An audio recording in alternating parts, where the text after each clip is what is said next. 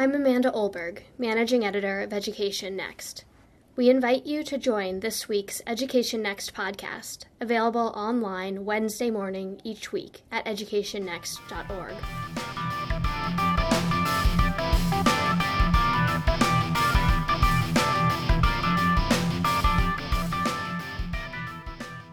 College readiness is increasingly the goal in American education, uh, but how best to measure it? A lot of states are wrestling with that decision as they're making choices about which assessments to use to uh, evaluate whether students are ready to move on to the next stage of education. One of those states is Massachusetts, where the State Board of Education has just today uh, voted uh, neither to continue its legacy test, the MCAS, uh, nor to shift entirely to the new PARCC assessment aligned to the Common Core, but rather to pursue a hybrid approach. One of the key factors that led them to that decision was a recent report out of Mathematica Policy Research. I'm joined today by Ira Nichols-Barrer and Brian Gill from Mathematica, uh, two of the authors of that report, along with Kate Place and Aaron Dillon. I'm Marty West, Executive Editor of Education Next, and uh, it's great to have you all with me for the EdNext podcast. Great to be here, Marty. Thanks. Thank you. So, Ira, tell me uh, about the you know origins of this study and uh, you know what issues you were trying to clarify for the state board of education as it made this very high profile decision. So in terms of the origins of this study this was organized by the executive office of education which uh, faced a real challenge at the beginning of this year um, which is that there was almost no b- reliable rigorous evidence about uh, these two exams the mcas test and the new park PARCC exam so what the uh, what they decided to do was design a very quick turnaround study that could provide immediate information about which which test the state should choose. Yeah, I, I know from experience about the lack of uh, evidence to inform the state's decision because I was part of an academic advisory panel uh, that the Secretary of Education in the Commonwealth put together, uh, and it was very easy for us to identify the relevant considerations, but uh, once we began to look at what evidence there was to draw on to you know think about which way the decision should go, it was pretty scant. So, tell us more about the specific sort of issue that you uh, were able to look at in real time for the board. So we were looking at the predictive validity of MCAS and of PARCC in terms of predicting students' outcomes in college. Well, how are we going to yeah. get a predictive validity, uh, you know, given that the students are only taking the test for the first time now, and we're interested in, you know, what they uh, are, how they're going to fare in college in a few years? Right, so that was a, a real challenge. So we didn't have the luxury of waiting three years for students who took the test in 10th grade to reach college. So instead, we needed immediate data. And so what the study did was administered either PARCC or MCAS to a sample of college students, first year college students. So we could look at exactly what their college outcomes were this year, the same year they took the test. And so what did you all find? So, our headline finding is that these tests provide an equivalent amount of information in terms of their overall predictive validity relative to college outcomes, college GPA, and remediation in college. Okay, so if I administer the test to uh, the, you know, either test to the same students, or I guess what you're doing actually is administering different tests to different groups of students randomly drawn and then trying to use their results to predict how well they're doing in college, uh, you sort of do equally well regardless of which test you use the information from?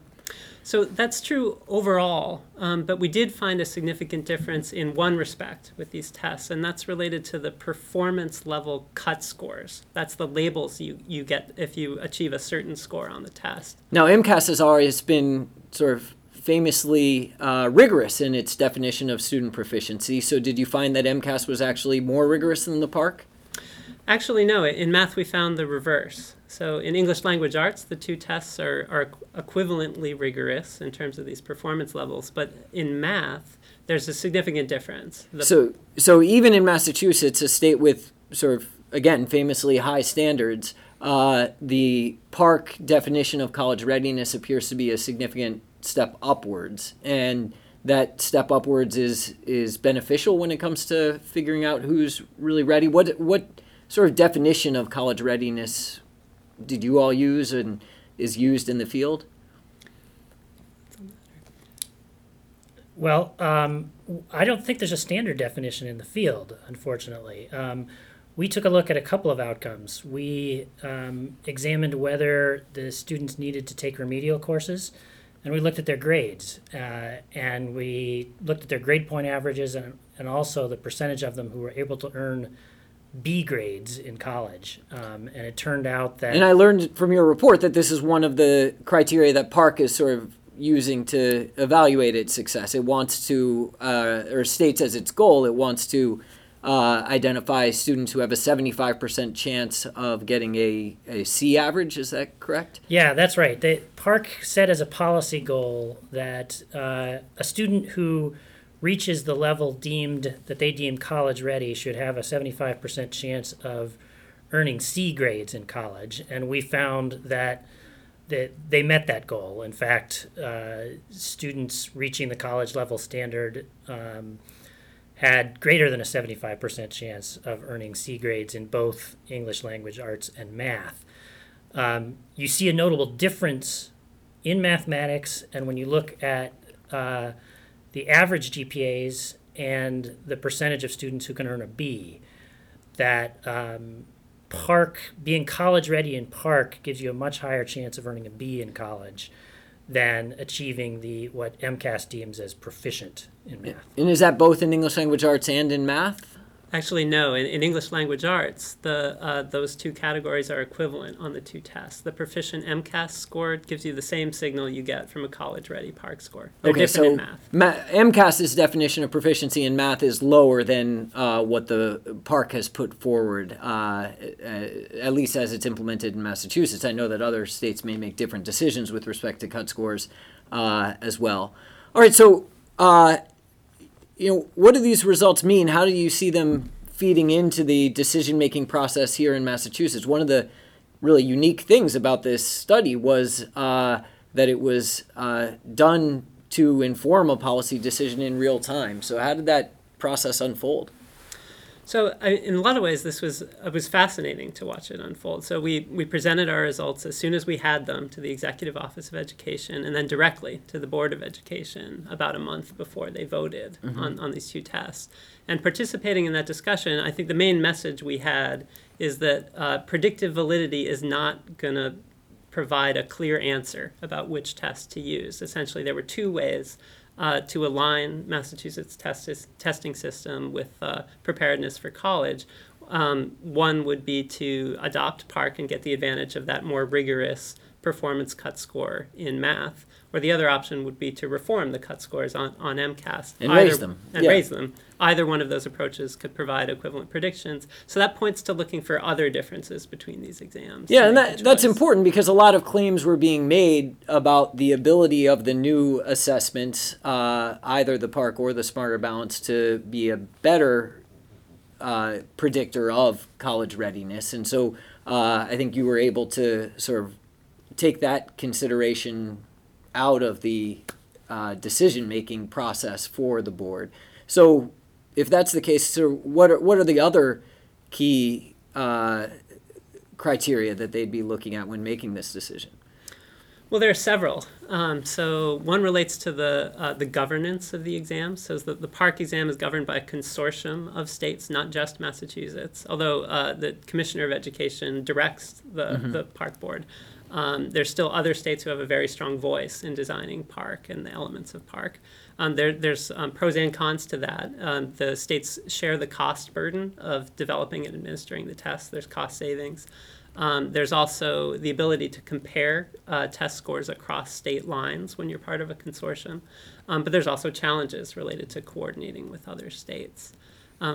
But I think one of the most important differences to consider is the signals that these testing systems send to teachers and the way the tests may affect teaching practice in different ways. Yeah, so this is uh, how a lot of people, I think, have reacted to this set of findings, is they saying that predictive validity is just one consideration, as you're pointing out, and that it may be that the uh, types of instructional shifts that are encouraged by the types of test items included in the PARCC, uh, the next generation assessment, may be more desirable in terms of improving student achievement. Is there first of all, what are the differences in the types of items that are used in the two assessments? And then, you know, what do you think of that uh, argument? And uh, do your results speak to it at all?